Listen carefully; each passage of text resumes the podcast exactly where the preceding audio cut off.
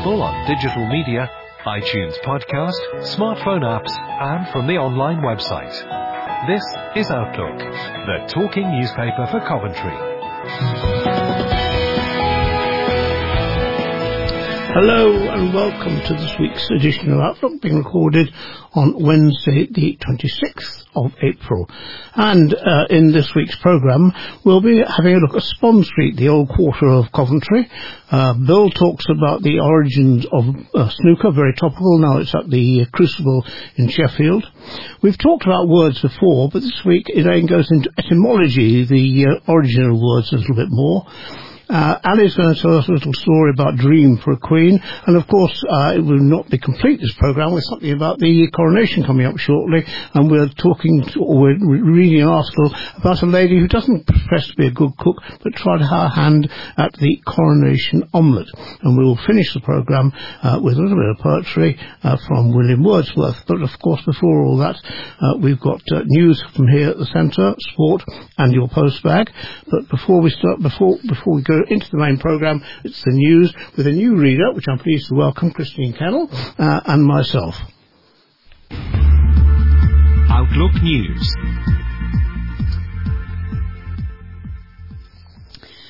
A Coventry school has been recognised for its outstanding careers work. The Westwood Academy has been awarded the National Quality in Careers Standard for the guidance it gives to school leavers. It's the second time in six years the school has been given the gong. The award itself is given to schools who demonstrate the importance they place on careers and show they support students in making decisions about their life after full-time education. The Westwood Academy says it continually works to improve the chances of opportunities afforded to all of its students. It says it recognises the importance of preparing youngsters for their future careers. Schools have a statutory duty to secure independent careers guidance for pupils from year 8 onwards, but the government recommends all schools should work towards hitting the quality and careers standard. The school says it offers a wide range of activities to introduce students to the world of work and help them make decisions about life after school.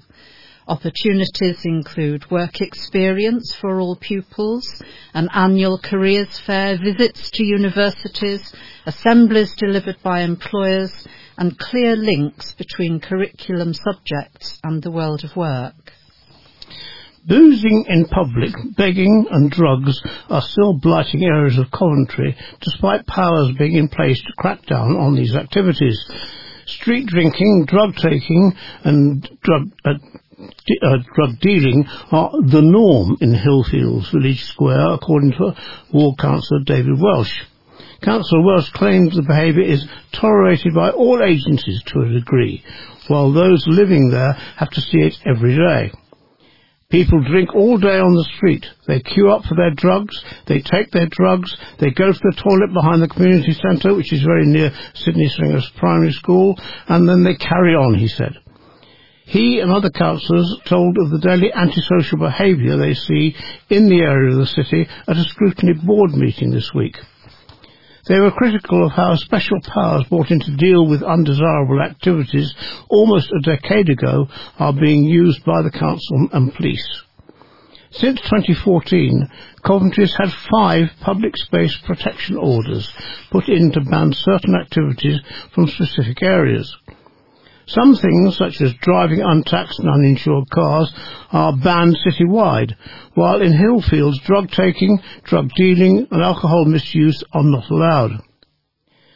But while PSPOs by law can be enforced with immediate fines, in Coventry a decision was made to tackle underlying behaviours, the meeting heard.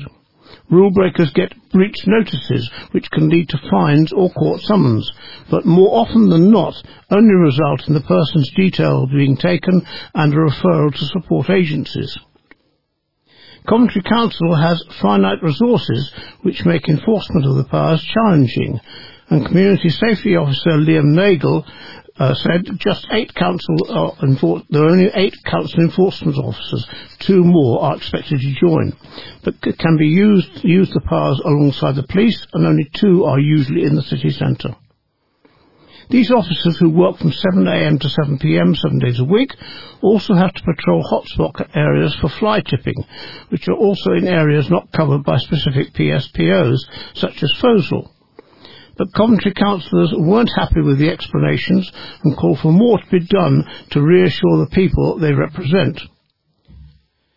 Councillor Naeem Akhtar, uh, chair of the scrutiny board, said, This is a joke now that we've got something in place. We don't have the resources to enforce it.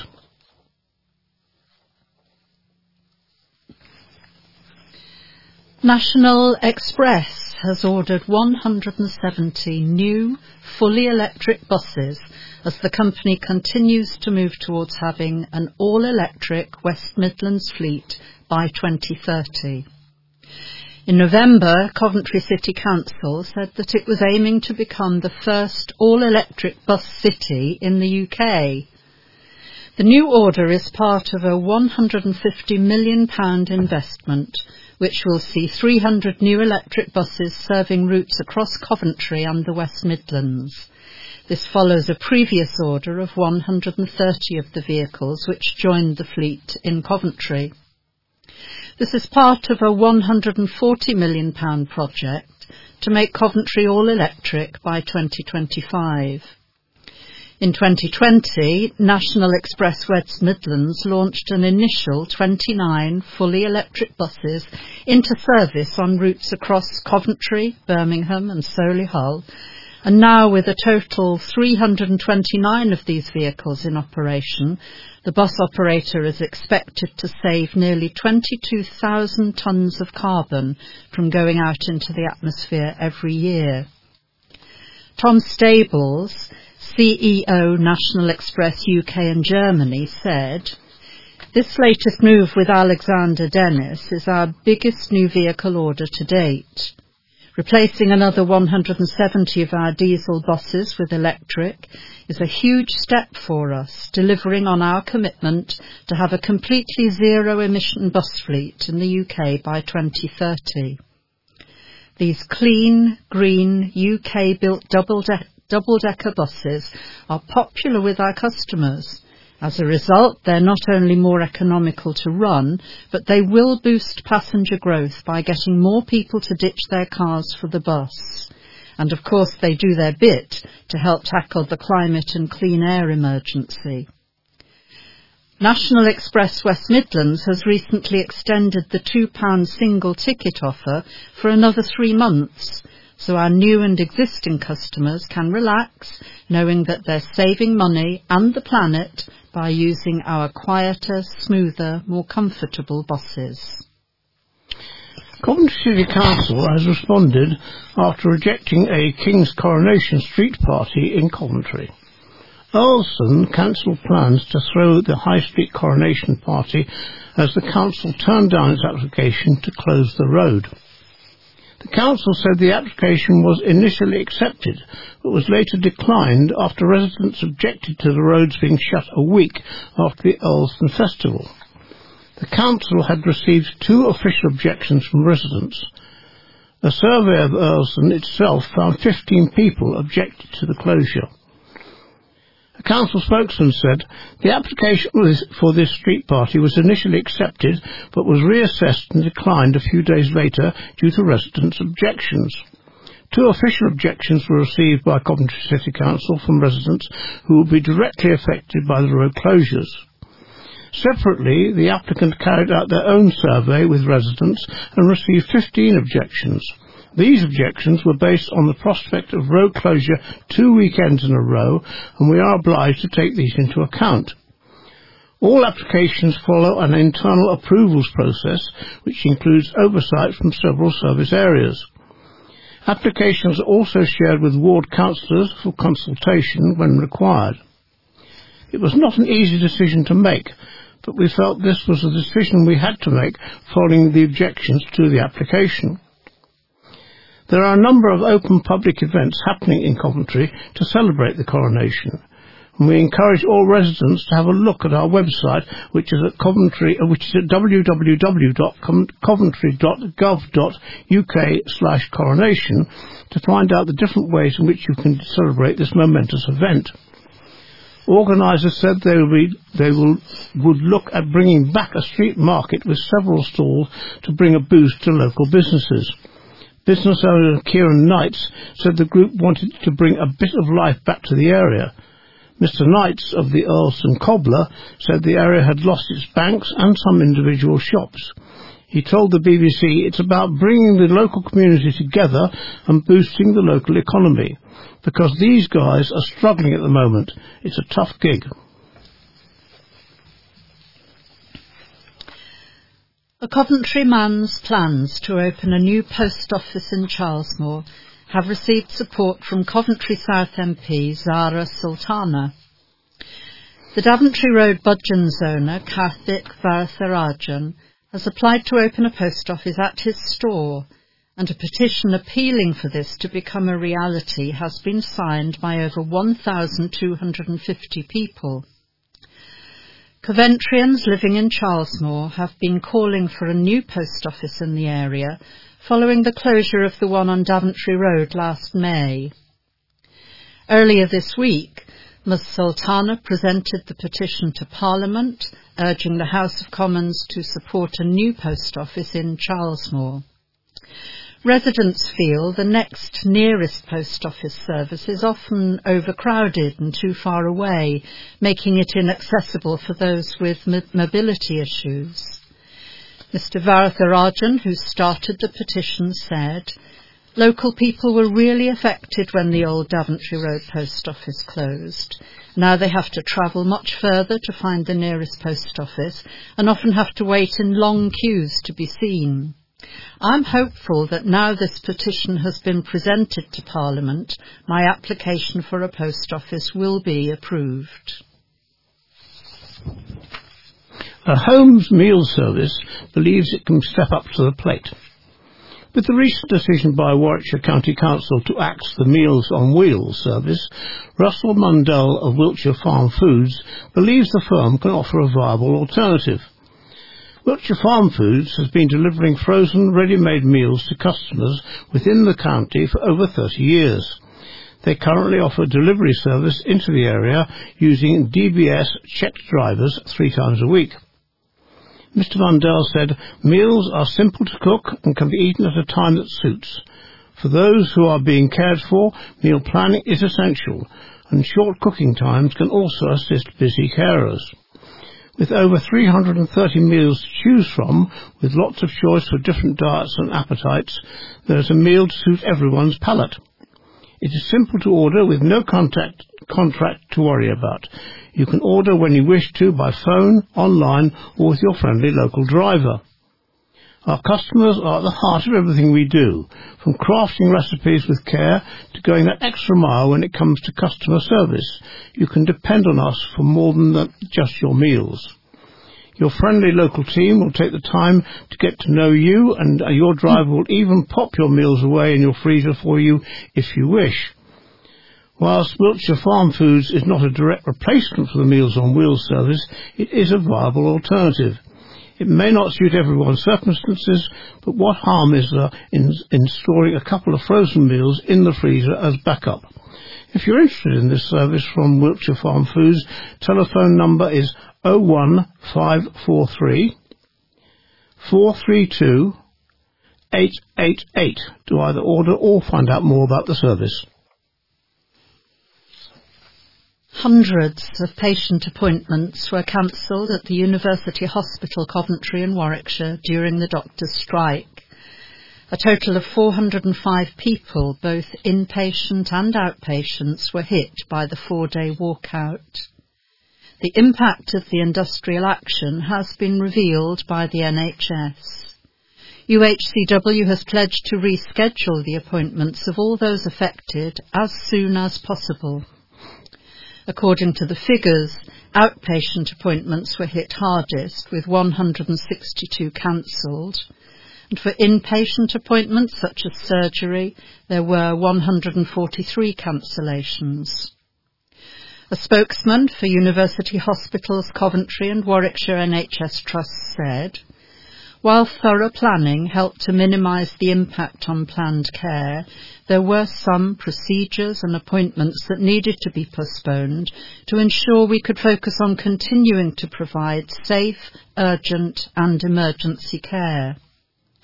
The impact of those delays on patients is not lost on our hard-working teams, and we would like to thank all those patients whose appointments were affected for their understanding. We're working hard to reschedule all those appointments to ensure affected patients can access care as quickly as possible. Coventry Council spent over £125,000 of taxpayers' cash on its failed Levelling Up Fund bid. The City Council applied for almost £58 million from the Levelling Up Fund's second round and as part of this spent more than 125,000 on consultants to help put the bid together. Money, it says, was given to it specially as extra funding rather than being found from its regular budget. But, to the anger of council leaders, it was revealed earlier this year that it had missed out on any levelling up fund cash.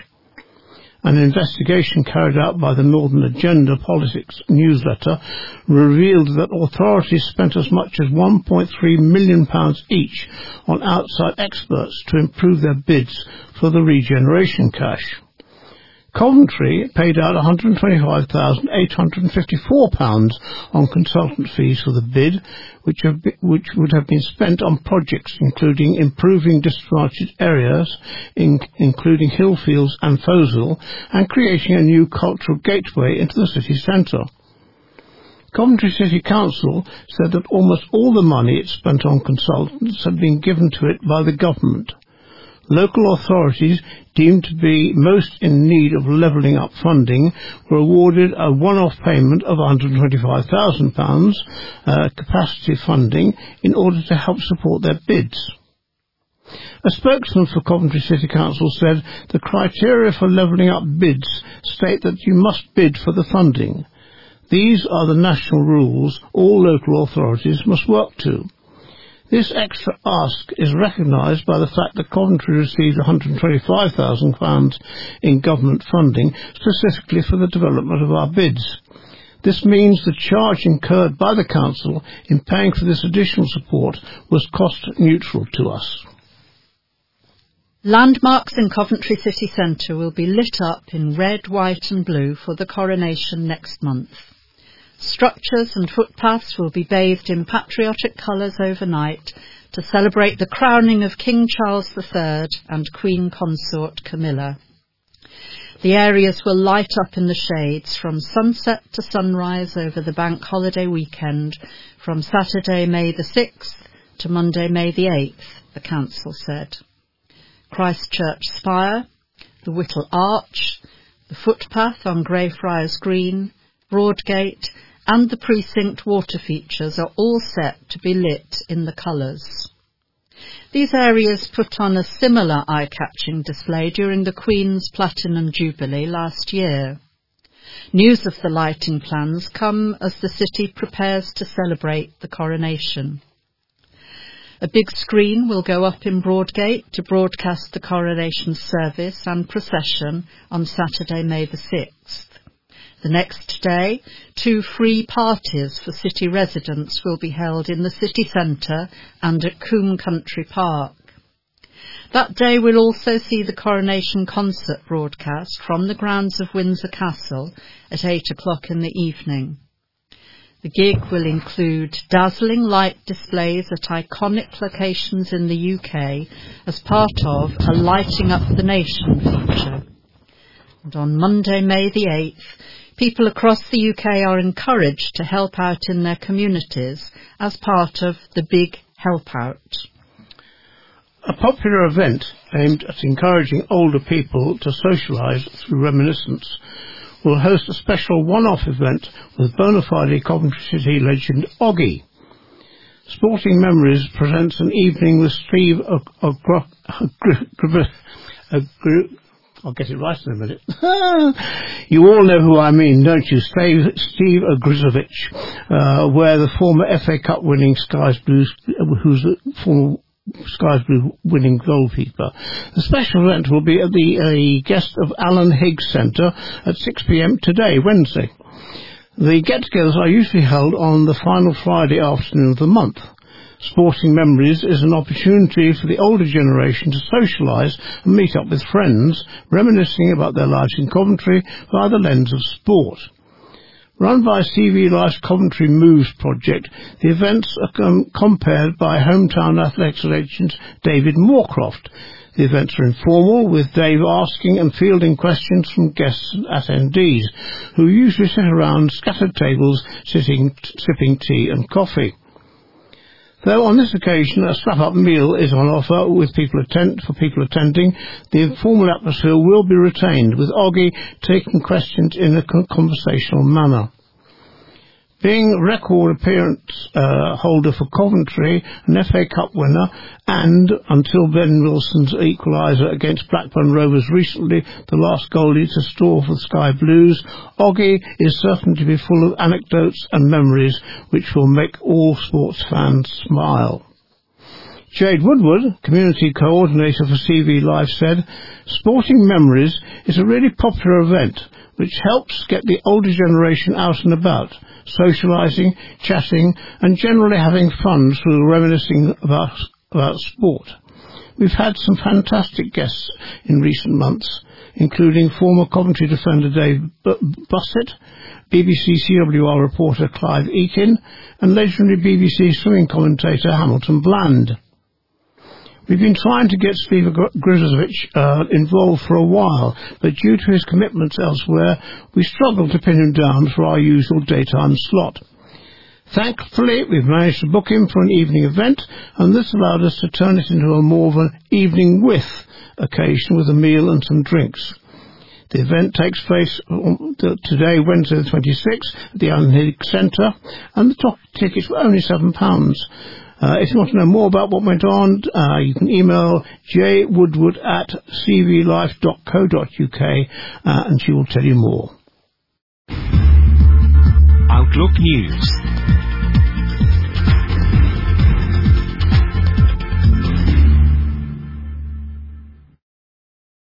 So, uh, Christine Kennel, uh, who just first you just heard, uh, came to fill the gap because Elaine, unfortunately, is on a, a commitment uh, which she thought she'd be uh, away from by two o'clock, but it hasn't been. Uh, Elaine's come along really to see what we were doing. Christine has come along. Beg, Christine has just come along to see what we're doing, to see if she can volunteer for us. And she was thrown right in the deep end with the news. And thank you, Christine. Hopefully, you will hear her voice a little more, but we've got to persuade her that we're the right people to, for her to come and volunteer for. So, uh, thanks to her, and, and, to me, of course, for the Daily News. uh, Sheila should have been doing it, but she's ill. Uh, so we're all at sixes and sevens today. But here, someone, not at sixes and sevens, before I introduce him, thank you, Hugh. Uh, sunrise is at 5.47, sunset at 8.23. Hugh, over to you. Thank you very much. yes, I'm here. I, am here for all, all matters to do with support and help. Um, well, hello, everybody. Um, now, those of you who keep up to date with our Facebook page will be aware, sadly, that we will be losing Guy in about a month's time. He has decided, finally, to retire properly. I will pay proper tribute to him when the time comes, but suffice it to say for the moment that he's been absolutely brilliant these last five years and will leave a big hole to fill. Now the process of trying to fill that hole has already begun. I have advertised the transport coordinator role on Facebook and through the job shop and job finder websites. Um, if you know of anyone who's looking for a part-time position, um, please do ask them to contact me and or have a look at our Facebook page and the contact number, you should probably all know it off by heart by now, is 024 7671 7522. That's a voluntary position, presumably. No, no, it's a paid, it's a paid position. position. Paid position. Yes, a proper job. Um, now, speaking of fond farewells, but of an altogether different nature, um, we attended the funeral of dear Katie Dickey last Monday afternoon, Joe's mum. Now, inasmuch as much as these things can be, it was a wonderful send-off, with all the music chosen by Katie herself, and moving and affectionate tributes from her family, and the pastor of the Lutheran congregation that worship, worships at the Chapel of Unity in Coventry Cathedral. Katie herself was an early and highly active member of the con- congregation. Uh, Joe will be back in the office next week. It was a terrific event, you know, and um, uh, we were very privileged to have been there. Now, from farewells to hellos. Our new Renault minibus is now it. Fully liveried. Oh yes, all all p- painted up with Yep. everything Looks you need lovely, to know. doesn't it? It yes, does, it's fully liveried and on the road, and it really does look splendid. Um, it's fully accessible with low steps and the capacity to take a wheelchair. Um, I'm very pleased with it, and I hope you will all enjoy using it. Our plan now, as I mentioned previously, is to sell off the Ford and then find a replacement for the older Renault, so all change on the bus front. Now, last Sunday, I went along to the Gurdwara Guru Nanak Parkash in Harnall Lane, which was celebrating Vaisakhi, the spring harvest. Uh, and they were doing that with a Nagar Kirtan, in which the holy scripture, Guru Granth Sahib, is processed on a float, processed rather, on a float around the streets. Uh, there were thousands of people watching and taking part, and it was a privilege to be a part of it myself. I was invited by the Gurdwara as they have made a generous donation to the charity of £501, um, for which very many thanks. And I think um, we've made some good connections there as well, which we'll be following up over the next few months. I've um, had in a good number of applications for the new outreach and service development officer roles that will form part of a project that we've won funding for from the City Council and Integrated Care Board. Um, the applications are now closed and uh, we're interviewing next week and looking at the quality of applications that we have, and we have a good number, I'm pretty confident that we'll be able to appoint. Um, so I'll let you know about that in due course. Um, as part of that project, I've been attending a number of meetings at the City Council, um, hooking up with other charities and other agencies in the city and making some great contacts that will really help us deliver more and better things for the people of Coventry. I really I'm very excited by it all. Uh, now, a quick reminder about the Earlsdon Festival, which comes up next week. Uh, that's the 1st of May. So if you're lucky, you'll have got this in the post um, before then. Uh, Monday, the 1st of May, the bank holiday. Um, the charity shop will be going large in the car park, as it is wont to do, um, but with the additional Subject to weather. subject to weather. Well, we have tents. We have tents. Excellent. Um, uh, and if there's if it's truly awful weather, we also have a bit of inside, so uh, that'll be fine too. Uh, the tents will still be up, uh, but we also have the addition uh, this time, um, as we did last year, of the allotment uh, group, uh, who uh, will be selling off. Tremendous quality plant, plants. I mean, they, they produce such beautiful, beautiful plants. Uh, so those will be available as well. Uh, that money goes directly to the um, allotment club to support uh, to support their work throughout the rest of the year. Um, so do come along, support the charity shop, support the allotment club. Uh, there will be a craft table as well, so you can support the craft club too. Come along and support everybody. Why not? Um, there will be a lot of people around that day. Hopefully, um, even even if the weather's a bit a bit naff. Actually, uh, you know, the Gilston Festival uh, uh, does, brings does generate interest, doesn't it? does Yeah. a lot of yeah, and on a really good day, you know, tens and tens of thousands of people come into Earlsdon. So um, definitely time to pick up a bargain or two. So I think that's it for the moment. Those of you who have signed up for the coronation tea and want the bus, um, Guy will be in contact to let you know your pickup time at some point in the next uh, number of days. Uh, aside from that, if you need anything, please do call us on the number. Shall I say it again? 024 7671 7522. And as ever, we will do our best to help. And I presume you're closed both bank holiday Mondays. Oh yes, it was uh, come, reminder. come May. We've got three bank holidays. Of course you have one at the end Yes, as well, we've got one at the end. Yeah. So we've got uh, All yeah, those three you're closed for. all those three were closed for. So uh, yeah, so the first of May, the eighth of May, and the uh, 29th of Yeah. May. I think it Good. is. Yeah. Excellent. Thank you, Hugh. Thank you. We'll see you next week. You will. Next, as usual, of course, it's Sarah with your sports report for this week. Outlook Sport.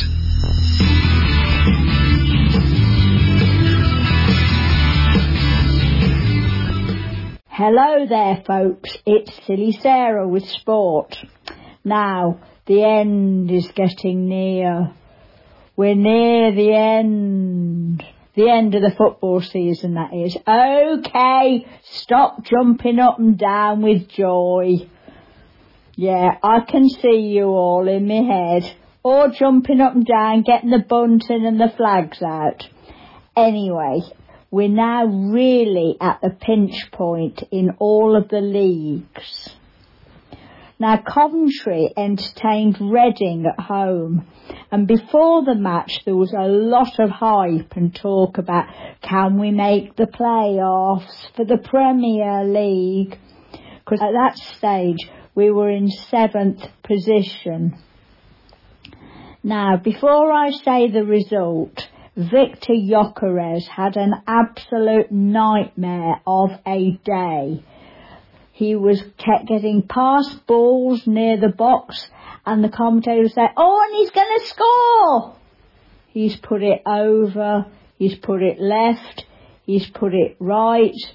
In fact, I think he put it everywhere pretty much, apart from between the goalposts. Anyway, fortunately, Matt Godden and Gustavo Hamer did score, one in each half. But Reading had the audacity to score one as well, near the beginning of the second half. And so that led to a very tense final 20 minutes. But that's how it remained. Two goals to one to City. And at the end of the match, thanks to results elsewhere, particularly Millwall getting beaten, it's a good day when the thugs get beaten. Um, we were in fifth place, knowing that Blackburn played later, and our close rivals also West Brom played on Sunday. However, those results went our way as well, and we are still fifth but it's not now we need to be fifth. It's in two, after there's two matches because we're playing Birmingham at home on Saturday and then Middlesbrough away on the final Monday of the season. Oh, I just feel we're going to come seventh. Hey ho. Now, changing the shape of the ball but staying in a championship league, Coventry Rugby Club played their final home match of their superb season and they rounded it off with a 38 points to 24 victory beating Nottingham Maidens. Hang on, hang on, hang on. Beating Maidens. Well, you know what I mean. Anyway, they won. But I'm afraid going back to the round ball, it was a bad day for Leamington. They travelled up north to Fylde, knowing that only a victory would do. So precarious is their position. Well, they did score one goal, but sadly Fylde scored as well, several times, and I'm afraid the final score there was 5-1. So it does look as if Leamington will be in a lower league next season. But I'll bring you up to date next week on all of, of the where people are. Oh, you lucky people. Now, meanwhile, Nuneaton, who are secure in their playoff place from the Southern Premier League, they entertained St Ives at home. Now, coming off the back of a 3-0 defeat to Tamworth midweek, you know, people were thinking, oh, are they going off the boil a bit? But no, they beat St Ives 3-0. And they have their playoff match to go up, the first of possibly two if they beat this one, against Leiston on Wednesday the 26th just as a footnote, I did love the way it said, cash only on the turnstiles, please. None of this go online, get your ticket from Ticketmaster or one of the sales agents. No, cash on the turnstile. And meanwhile, Stratford, who are, who are safe but ain't going to go up, travelled to Nottingham to trade back to play Basford United and they won 2-0. It's amazing they were so much rooted in the relegation zone and now they just can't stop winning. Well actually they've got to stop because it's the end of the season now for Stratford. Anyway, you know what I mean.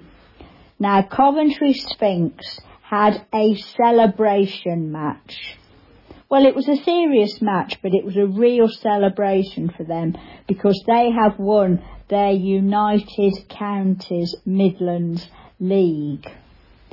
And to cap that, they won 7 0.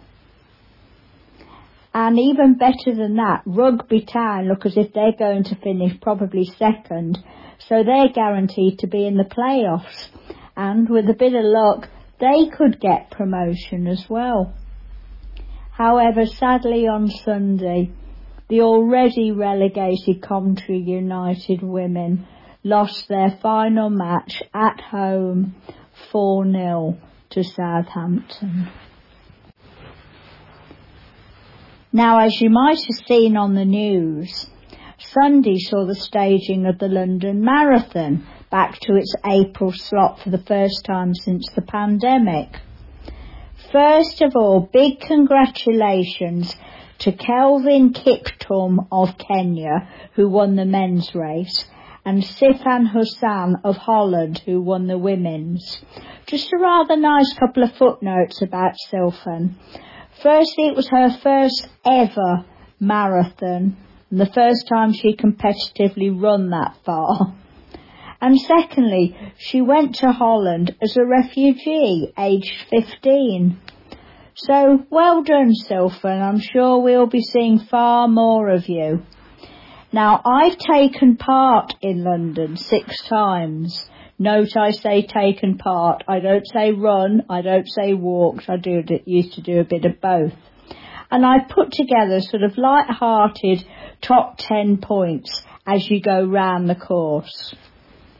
Firstly, all roads to Greenwich Park and I assume Blackheath, the other start, close at 8am.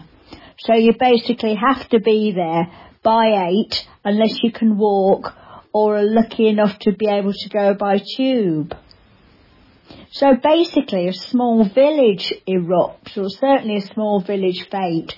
You have hot drink stalls, carbo-rich food stalls, you have loos, you have the articulated lorries ready to collect your kit. You have weather shelters for rain or heat. You have first aid. It is an amazing look. Secondly, the loo queue really is a thing of wonder. You could be standing behind a serious runner in their emblazoned kit, vest and shorts, and behind you you could start chatting to Mickey Mouse. Where else but London Marathon? Thirdly, now what you don't know is that the first few miles from Greenwich are very much downhill because Greenwich Park is really probably one of the highest points of London. Unlike Blackheath, where after about 200 metres from the start, you're faced with a set of about 10 closely packed speed humps. And on each speed hump is a willing volunteer standing there with a notice saying, speed hump. Now my reckoning is if you can see the notice that they're holding, you can probably see the yellow painted speed humps but what do I know? Now, fourthly, probably one of the steepest inclines on the course is the ascent to Tower Bridge. It looks so flat on the television, but it isn't. It is actually a real pull-up. But funnily enough, the descent is nowhere near as marked. Now, five. Coming off Tower Bridge, slower runners try very hard not to look down or you see those ahead of you. And not just a little bit ahead of you either because number six, if you turned left off Tower Bridge, you'd only have about three or four miles to the finish. But the pesky organisers send you on a course to the right, which means you have about another 13. Hmm, it'd be so nice to be able to jump down and join those nine miles ahead of you. Hey ho, I know it's not the winning, it's the taking part. Now, number seven, a bit personal this one. Canary Wharf, which you get to at about 18 miles, has really changed over the years. I first took part in the marathon in 1995.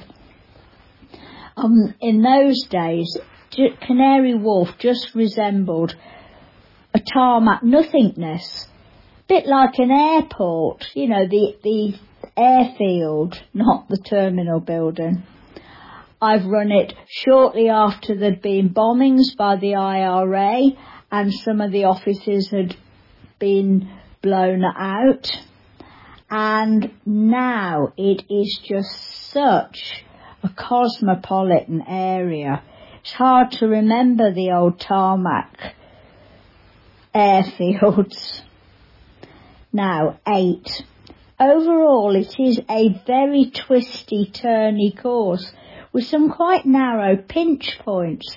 I'm thinking here of the entry to the to the tower, not Tower Bridge this time, the tower, and also the exit actually. I wouldn't like to be involved in that when you've got the masses or when if you're following a guy carrying a 10 foot ladder. But whatever floats your boat. Now nine, after the tower by contrast, is about two and a half, three miles, pretty straight running along the road known as the embankment. Unless you are a slow runner. And I'm talking about, for instance, me, the first time I competed when I was a six hour runner. And they push you onto the little front footpath just down, uh, right down by the river, which is kind of okay, provided you, your vision and everything's good enough to dodge all of the bollards and the railings and the people walking the dogs, etc.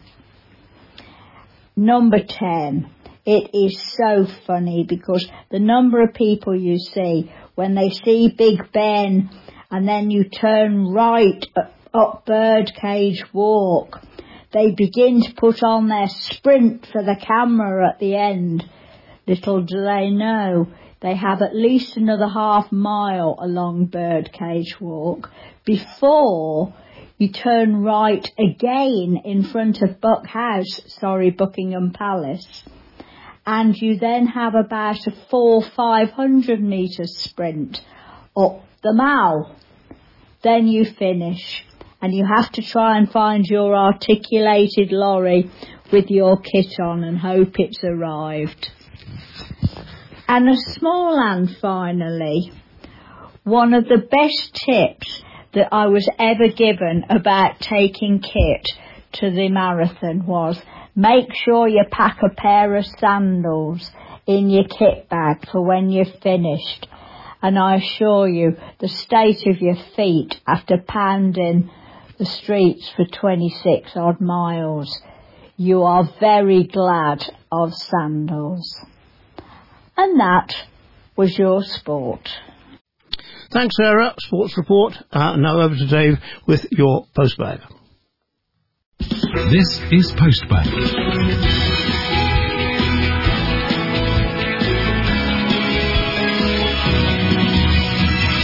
Join in the discussion.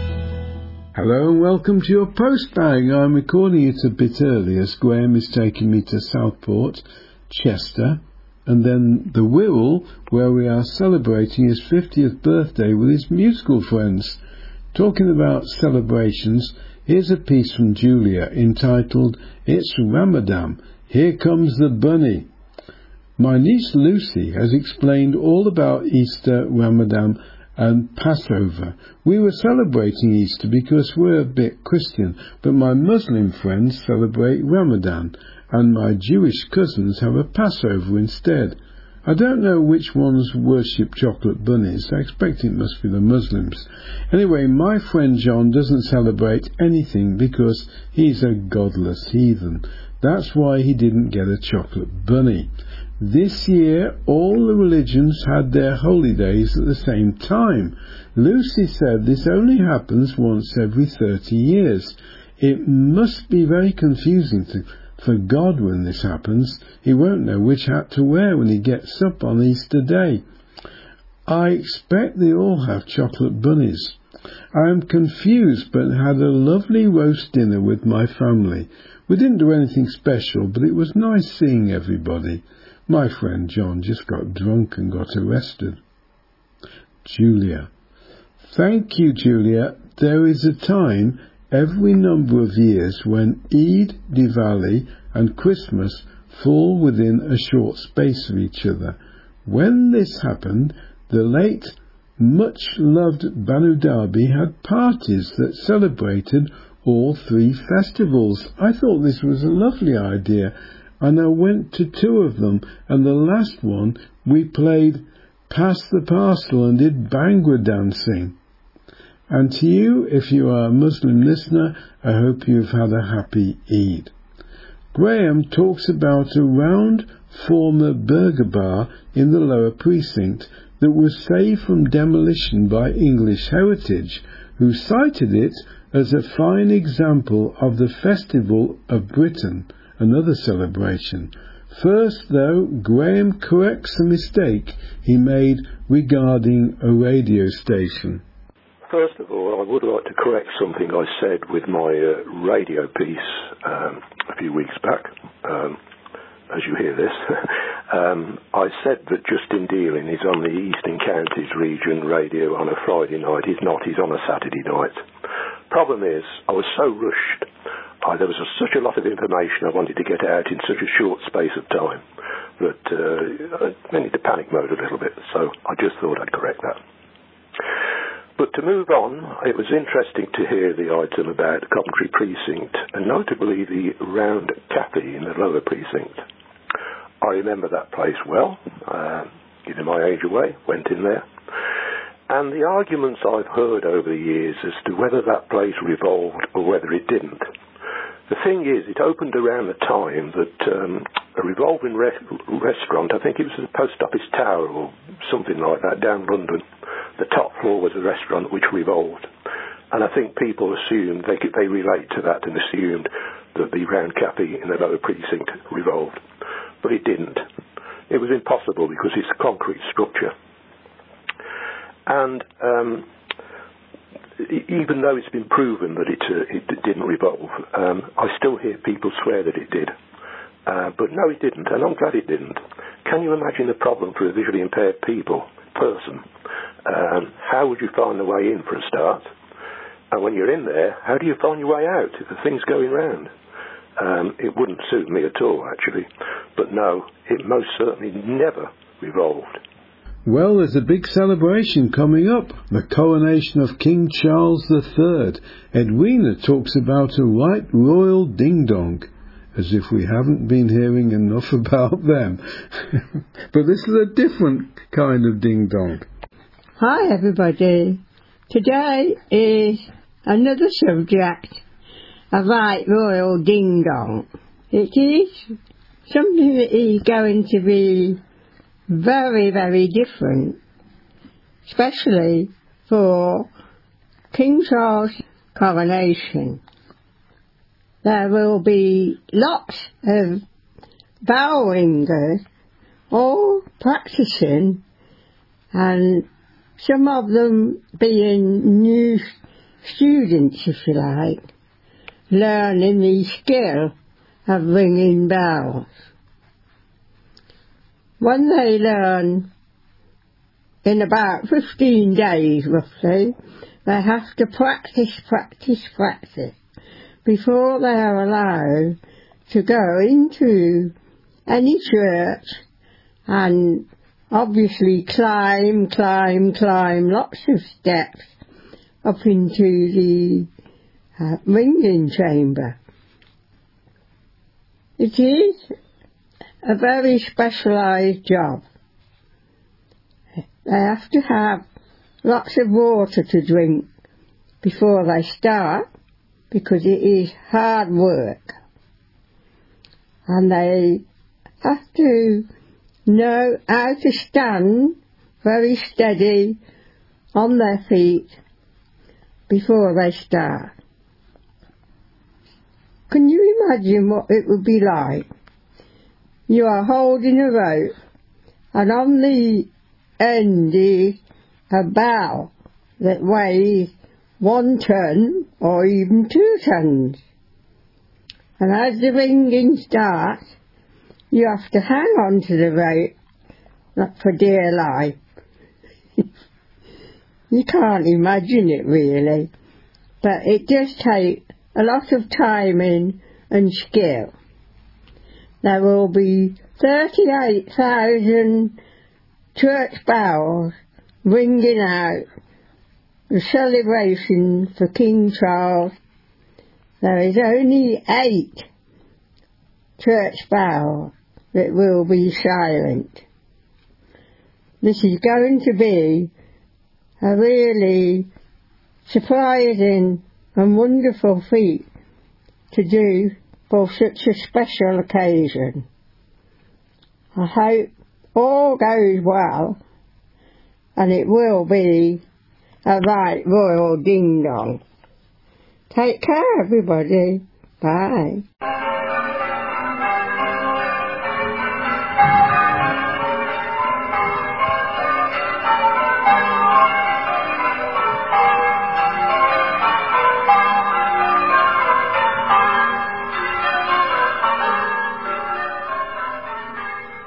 That's the sound of Allesley church bells, which I recorded at a bell ringing rehearsal for Outlook. I also asked them to peal the bells to herald the start of the 2012 London Olympics so I could record them for you. By my own little bit of magic, I recorded people ringing bells in the Coventry precinct at exactly the same time. How did I do that? Uh, Incidentally, former Outlook presenter Sandra Schiaffini did bell ringing at Bubbenhall Church. Bubbenhall Church, Warwickshire, is a village where Sheila lived until the age of three, and her father was the church organist. Well, thank you for the, your messages this week. Please keep them coming in. Remember that phone number, that's 024 717 and press 5 for Coventry Talking Newspaper or any other way you want to communicate with us. Thank you very much and bye for now. This is Outlook. You can contact Postbag. Our website is www.talkingnewspaper.org.uk. Our email address is postbag at talkingnewspaper.org.uk. Join in the discussion on Postbag.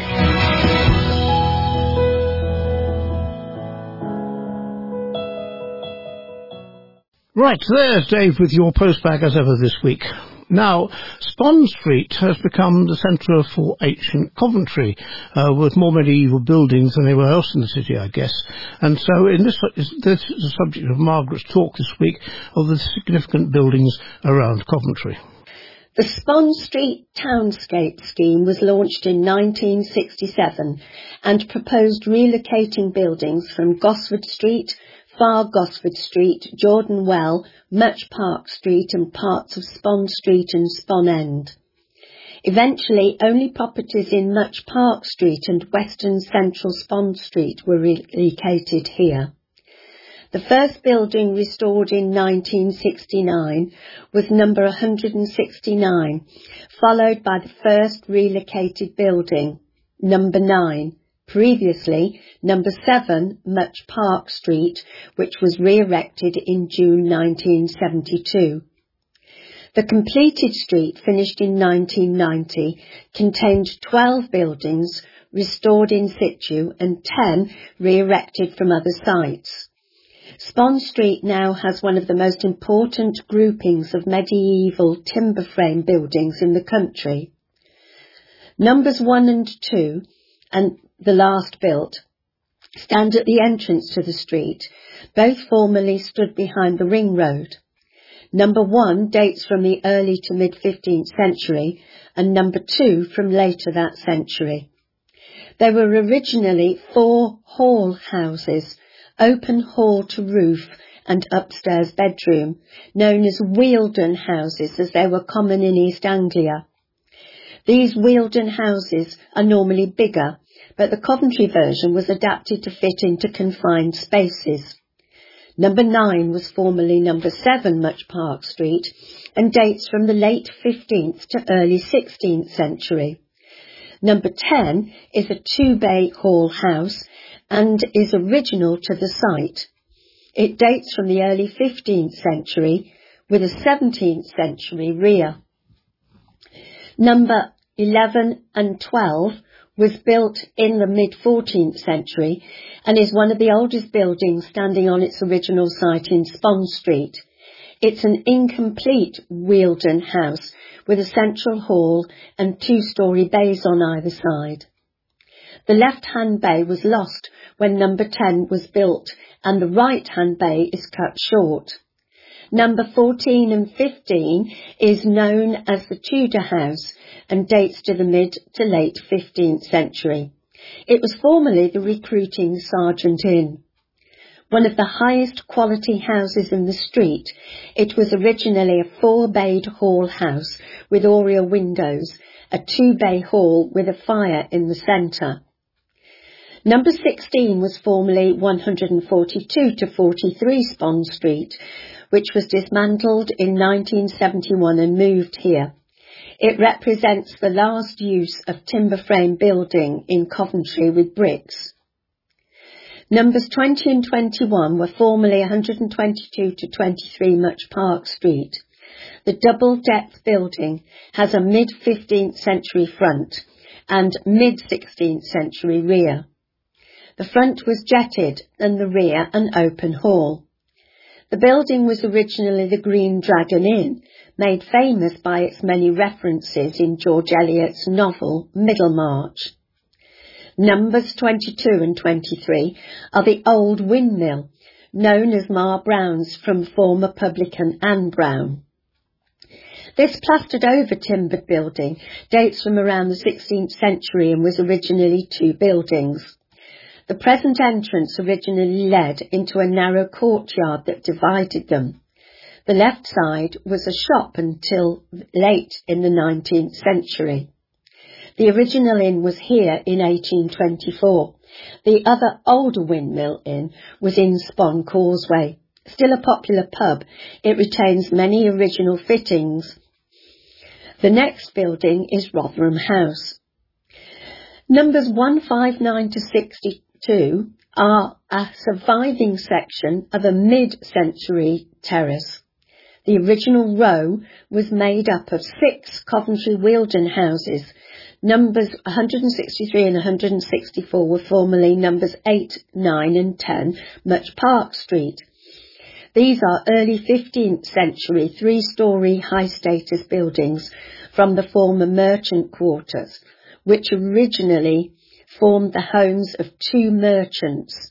Number 167 dates from the 15th or 16th century and wasn't originally attached to number 168, which dates from the 15th century. The curved brace 14th century building of number 169 was the earliest and first building restored in the townscape scheme. It and its neighbour are believed to be the earliest surviving semis in the country. Numbers 171 and 172 are 15th and 16th century and original to the street. From something very old to something very topical, snooker. As I'm sure many of you are aware and possibly avidly watching, the snooker is at the Sheffield Crucible at the moment, despite the terrible invasion and uh, ruination of one of the tables with orange powder by a uh, Just Stop Oil protester. Uh, Bill, though, is going to talk through the origins and growth of the sport from an article by Brendan Cooper. It is a game of subtlety and mystery. Slow-paced affair an increasingly fast-paced world. The critic, Clive James, dubbed it chess with balls, and he was quite right. Snooker blends depth with the dynamism of the best elite level sport. It sprang from billiards, a game that can be traced back at least to the 16th century, an offshoot of lawn sports like skittles and croquet. Creation of indoor tables may have been an effort to replicate outdoor games in rainproof conditions. For billiards, and so by extension for snooker, we have the unpredictable weather of Northern Europe to thank. The reason for the iconic green table? Though it looks like a patch of grass. For centuries, billiards remained popular both England and France, cropping up in the works of Edmund Spenser and William Shakespeare, and beloved by historical figures from Mary Queen of Scots, to Louis XI. Snooker itself, though, began in the clubhouses of the Victorian Raj. Off-duty British officers would amuse themselves round the billiard table with a range of gambling games. There was life pool. There was black pool. There was a game called pyramids, which happened to involve a familiar sounding triangle of 15 reds. It was Colonel Sir Neville Chamberlain who claimed in the 1870s to have upgraded these by adding other coloured balls to the mix. Initially a yellow, green, pink and black were brought in. The brown and blue came later. The new formula was immediately popular. All it needed was a name. For some time, first year cadets had been referred to as New, soon anglicised Snooks, or alternatively Snookers. At the end of his life, Chamberlain explained how snooker, once a teasing term for army newbies, ended up as the name for the game he had invented. One of our party failed to hole a coloured ball, which was close to a corner pocket. I called out to him, Why, you're a regular snooker. I had to explain to the company the definition of the word, and to soothe the feelings of the culprit, I added we were all, so to speak, snookers at the game. So it would be very appropriate to call the game snooker. The suggestion was adopted with enthusiasm. The game has been called snooker ever since. By the end of the century, it had been brought to England. The story of snooker had begun. It remained obscure, though, for many years, eclipsed by billiards, which was seen as the more respectable choice. And no one was able seriously to compete with Joe Davis, the four-time billiards champion and snookering colossus, who over everyone else in the game's early decades, winning the initial 1927 World Championship and then triumphing another 14 times before retiring undefeated. By the 1960s, Snooker was in the doldrums. The game's management was chaotic. Only a small pool of professionals played. Competition was so sparse, that for several years, the World Championship switched to a challenge format between just two players. As snooker struggled for its life, BBC were looking for ways they might promote the new technology of colour television The controller of BBC Two, a certain David Attenborough, realised that snooker, with colour at its core, would be ideal. There was little belief that this humble staple of working men's clubs would spark much excitement, but it was a low risk, low budget option. The format would be simple, a single frame between two professionals in a compact half-hour slot. The first programme went out on 23rd of July 1969. It was the week of the moon landings. many at the BBC presumed pot black would fade without a trace. Despite low expectations, though, the first episode fared quite well. Something was afoot. Black, it seemed, might be something more than a gimmicky vehicle for colour TV. It might even be a hit. And a hit it certainly was. The rise of snooker's popularity was dizzying. In the early 80s, snooker had become the nation's number one sport. Top players were household names. At the pinnacle was Steve Davis, the ultra-dedicated, robotic potting machine, who ruled the decade with ruthless authority. Intimidated by his aura of mournful concentration, other players would just collapse. Against Davis, it was difficult to believe. It was like playing against God himself. Became the highest paid sportsperson in Britain and was on TV more often than anyone else beside newscasters. Round him was a circle of more rebellious figures, brought the game plenty of spice and edge. Chiseled snookering hunk Tony Knowles lit up the tabloids with a string of sex scandals.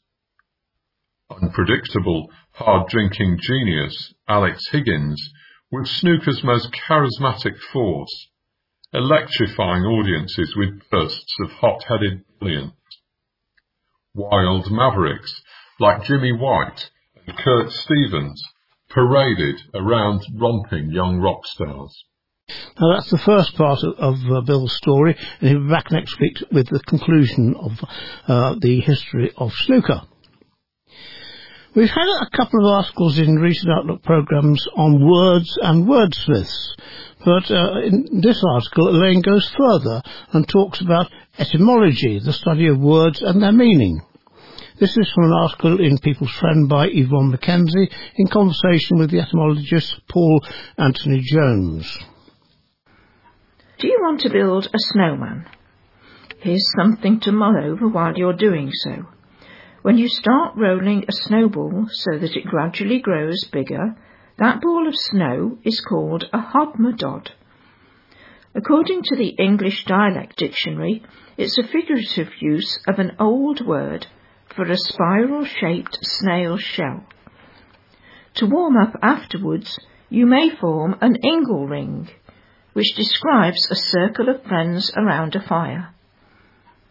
Paul Anthony Jones uncovers lots of fascinating words like this, along with facts and oddities in the English language, and shares them in his new book, Why Is This a Question? Paul has been described as a linguistic phenomenon, but where did his passion for words come from? When I was seven or eight years old, my grandparents gave me a dictionary for Christmas, and I was instantly hooked, he explains. I sat and read it cover to cover, like you would a novel. It seemed like the answer to everything you could possibly want to know was inside, and that well and truly caught my imagination. From there, I took that love of words to college and university and have now somehow ended up sharing that with everyone as my career. He gives fascinating insights into the history of our alphabet too. As zigzagging letters M and N, for instance, look the way they do because they come from hieroglyphs representing waves and a snake, he says. Our letter O was once an image of an eye and when you write a letter A, you're actually drawing a 5,000 year old picture of an ox's head. The point at the top of the triangle is its snout, and the two struts below were originally its horns. As an etymologist, I'm used to writing about the history of words and our language. In my book, there's a chapter explaining why our alphabet is in ABC order but some of the other chapters are more scientific, and they were a real challenge. There is a chapter on how reading works, he continues, which explains precisely what is going on in your eyes and your brain as you scan a line of text like this one. It took a lot of research and I called on a really good friend of mine who's a biochemist who helped me to decode some of the more puzzling biological data. All told, I think it took about two and a half years to bring the book together. The more I was reading and researching and finding out, the more fascinated I was becoming with what I was discovering. So I hope that comes across in my book. Does Paul have any words that are particular favourites? I get asked that question quite often, and I think I give a different answer every time. I really love the word ataraxy, which describes a state of absolute calm and peace of mind. I love Yulin Lock too. That's an owl hole, or one of the little openings high up on the walls of a barn to let birds in to catch mice. But there's a big group of words I love that describe in remarkable precision where something is located, like interlacustrine, between two lakes, transpontine, on the other side of a bridge, or cismontane, located on this side of a mountain. Any one of those is a good candidate for my favourite, Paul says. Language is such an interesting subject, but it sometimes suffers from being kept behind closed doors a little. The only time you ever hear about the really interesting linguistic topics is in the classrooms and lecture halls. I see it as my job to repackage that kind of information in such a way that no one is alienated or patronised. If I'd done that in my book, I'd be very happy, says Paul. When it comes to words that sum up winter, our language has us well and truly covered, or as you might say, mobbled. If you're mobbled, then you're swathed or wrapped up in warm clothes or covers. It's a word dating back to the early 1600s, but its earlier origins are murky one theory is that it's some kind of dialect corruption of muffle, in the sense of having thick clothes wrapped around your face or mouth. Or perhaps it comes from mob, a word from the 17th century for a shabbily attired lady. A fox's cough. If you're unlucky enough to fall ill over the winter months, you might find yourself dealing with a fox's cough. That's a dry, ticklish, near constant barking cough that refuses to clear up. So called because a fox's bark is so raucously similar in sound. A meldrop. Adapted into English from Scandinavia, a meldrop was originally a drop of foam at an exerted horse's mouth. With that meaning in mind, it probably derives from mel, the Norse word for a horse's bit. In the 1500s and 1600s, the meldrop began to be used more loosely, and according to a number of 19th century dictionaries, is now a long lost name for a drip that forms on the end of a cold person's nose, and a droplet at the tip of a melting icicle. Snowbones, a word dating from the mid 19th century, Snowbones are the long white lines of untouched snow left on the sides of a road or path or between the churned up tracks of vehicles. And finally, my favourite, apricity. Apricity is derived from a Latin word meaning to bask in the warmth of the sun on an otherwise cold winter's day. So I wish you all that you will find a moment of apricity in the next few weeks while we wait for the spring to arrive and make a very welcome return. A fascinating and ever evolving subject with new words being introduced each year and others falling out of use, of course. Words are certainly something Cynthia Townsend has a love for with all the short stories she has written, and another of which, Dreams Like a Queen, Ali is now going to read. For as long as she could remember, Safi always had a vivid imagination. Even as a child, she would have numerous imaginary friends who were the cause of all sorts of trouble. It wasn't me, Safi would say. It was Windy. Windy did it. Windy was one of several imaginary friends that Safi would call upon to get her out of mischief from time to time. As Safi got older, she forgot her childhood gang and made new, real friends, and was very popular in whatever situation she found herself in. She was smart, had an answer for everything, and was liked by both men and women. She was a good friend, listener, and resident joke teller. Whenever there was a crowd of people gathered having a good laugh, you could be sure that Safi would be at the centre of it all. At home, Safi lived by herself in a one-bedroom flat above a shop. The shop had long opening hours, and of course it was very noisy. But it was all she could afford, and so to block out the noise, every night she would listen to talking history books until she fell asleep. Every morning, though, Safi would wake up with an extremely sore neck. It was a nagging pain that had been causing her a few problems, and she didn't really know why. It was annoying, but it soon went after she'd had a shower, and then it was forgotten, until the next day, and the cycle started all over again. It was really odd, and over the coming weeks, other things began happening as well that she really couldn't explain.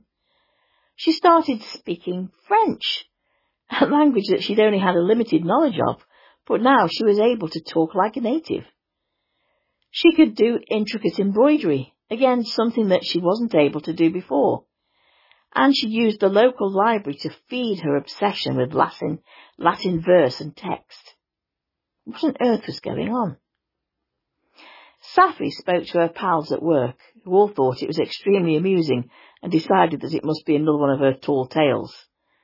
Okay, Safi, said one of them, what's the punchline? There's no punchline. These things are generally happening to me and I don't know why. After a long and tiring day at work, she had a soak in the bath and started to doze off as the hot water and the lovely smell of the bubble bath lulled her into a tranquil state. She soon woke up and dried herself off and put on her favourite pyjamas and jumped into bed. There was a lot of activity going on in the shop below and so out came her trusty talking history books, and she once again immersed herself into the world of the Tudor court. In no time at all she was fast asleep. But this was like no other sleep. She actually felt wide awake and was transported into the court of His Majesty, King Henry VIII. She felt like she was actually there, in the court itself. She was wearing a beautiful ball gown green velvet, plush green velvet with gold trim. She felt really good, and this was how her dreams were for a few weeks. Always transported to the Tudor court, surrounded by ladies in waitings and courtiers who sang French and embroidered exquisite patterns on big frames and read prayers and other texts in Latin. It got to the stage where Safi literally couldn't wait to go to bed and go back to the historic court where she was the centre of attention. People used to crowd around her. They hung on her every word. She had witty answers to everything, and she was loved by both men and women alike. She was Miss Popular in the court of King Henry VIII. Then one night, the dream wasn't as colourful anymore. Her clothes were black and plain. She found herself in a dark, bricked room. Gone were the embroidering frames, the courtiers, the laughter and fun, and instead there was a simple wooden bed, a basic altar with a brass cross, and a thick wooden door which was locked. Safi didn't like this dream any more. She wanted to wake up, but she couldn't. She really felt cold and shivery, as if she knew something sinister was going to happen, but she didn't know what. Suddenly she heard a key in the lock, and the large wooden door creaked open. Standing in the doorway was a priest and two sobbing women behind him, who she recognized as being her ladies in waiting.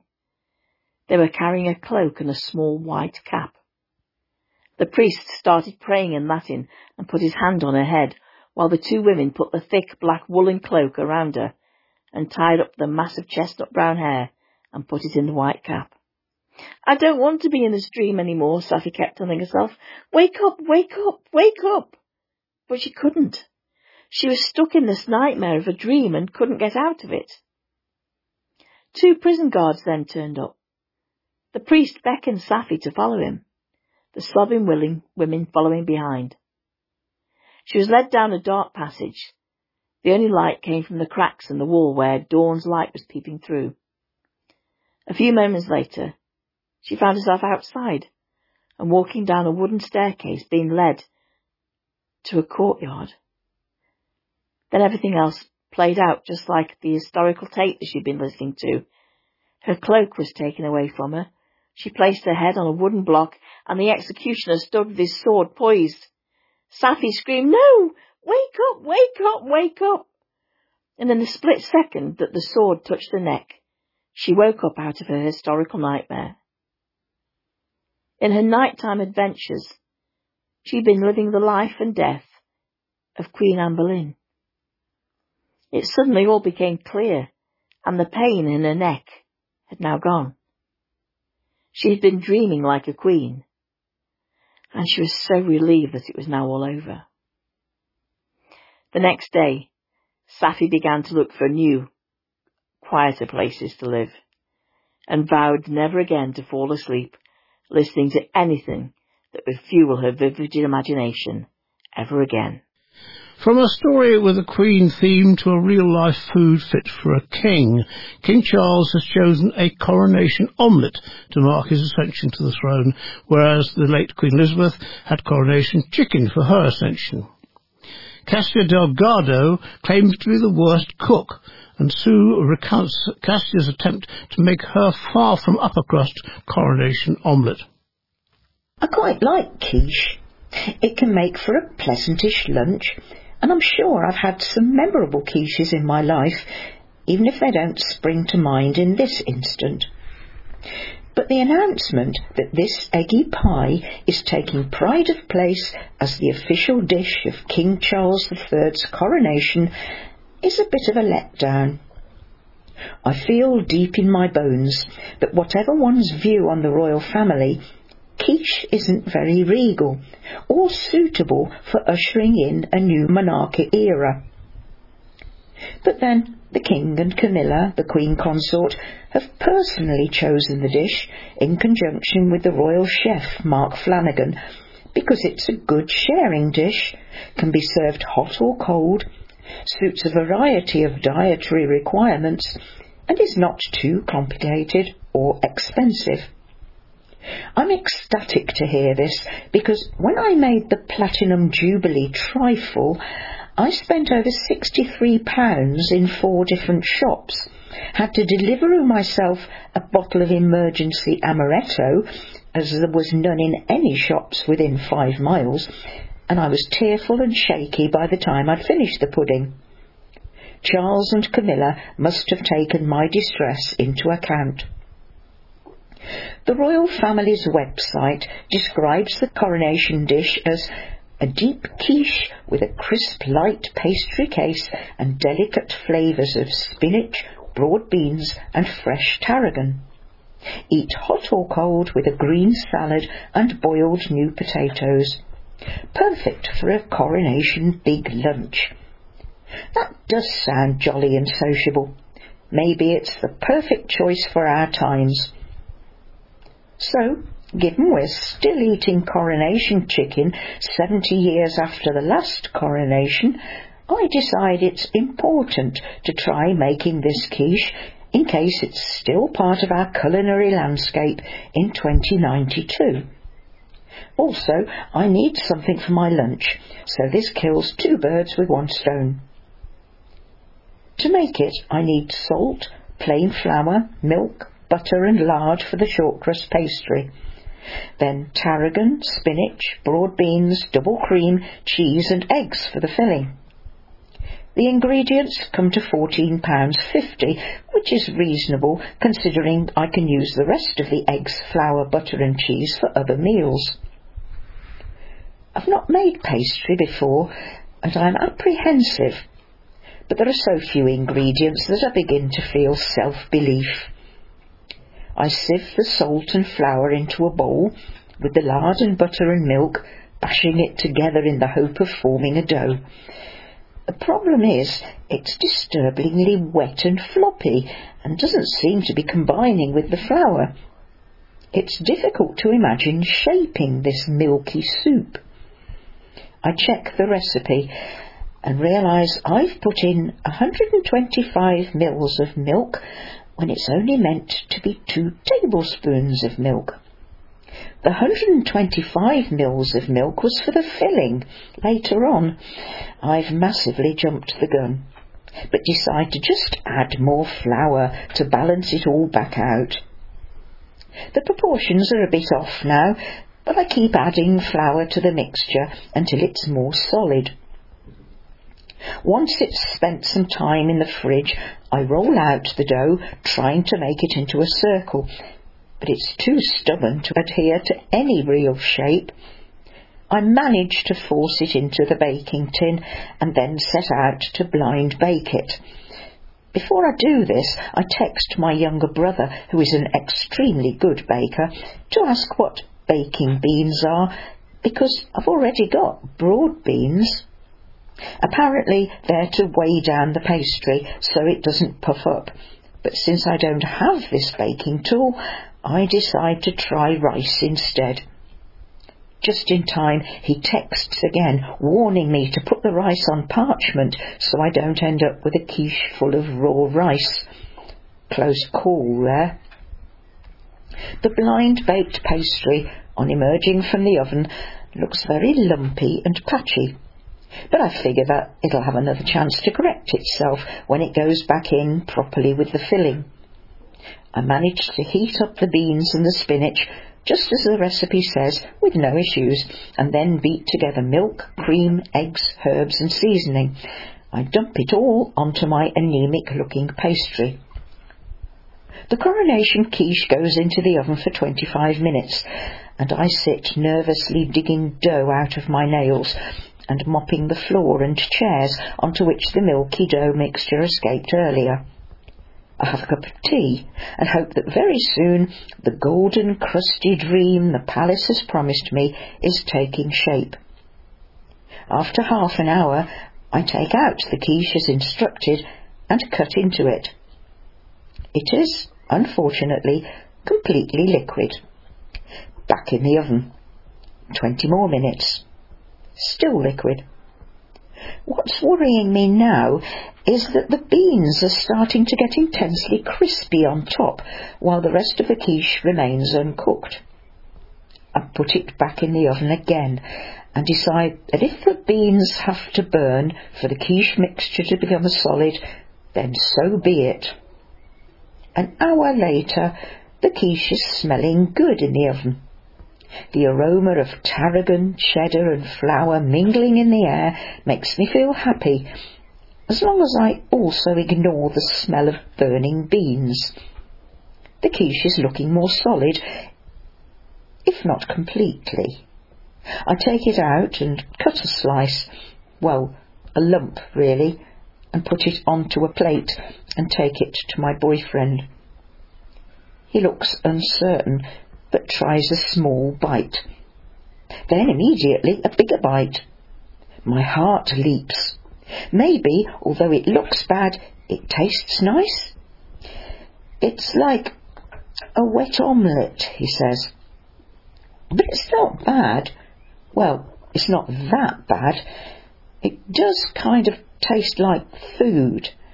I might see what else there is for lunch, though. I can imagine that this quiche, made by someone else, could make for a decent coronation lunch. Perhaps there will be people across the land making unforgettable tarragon and spinach quiches which will be remembered in 70 years' time. I would, however, rather forget all about this one. Instead, I'm creating my own bespoke coronation dish, which I call ordering a pizza. With the coronation of King Charles at the end of next week, you'll need to hurry, of course, if you want to make uh, your own coronation omelette before all the ingredients get sold off the supermarket shelves. Now, to end this programme, a bit of observation and retrospective in a poem by William Wordsworth upon Westminster Bridge, which I recorded earlier. Earth has not anything to show more fair. Dull would he be of soul who could pass by a sight so touching in its majesty. The city now doth like a garment wear the beauty of the morning, silent, bare, ships, towers, domes, theatres and temples lie open to the fields and to the sky, all bright and glistening in the smokeless air. Never did sun more beautifully steep in his first splendour valley, rock or hill. Ne'er saw I, never felt, a calm so deep. The river glideth at its own sweet will. Dear God, the very houses seem asleep, and all that mighty heart is lying still. Now that brings us to the end of this edition of Outlook, so it's goodbye from the Outlook team and from me, Nigel Hewen, until next week.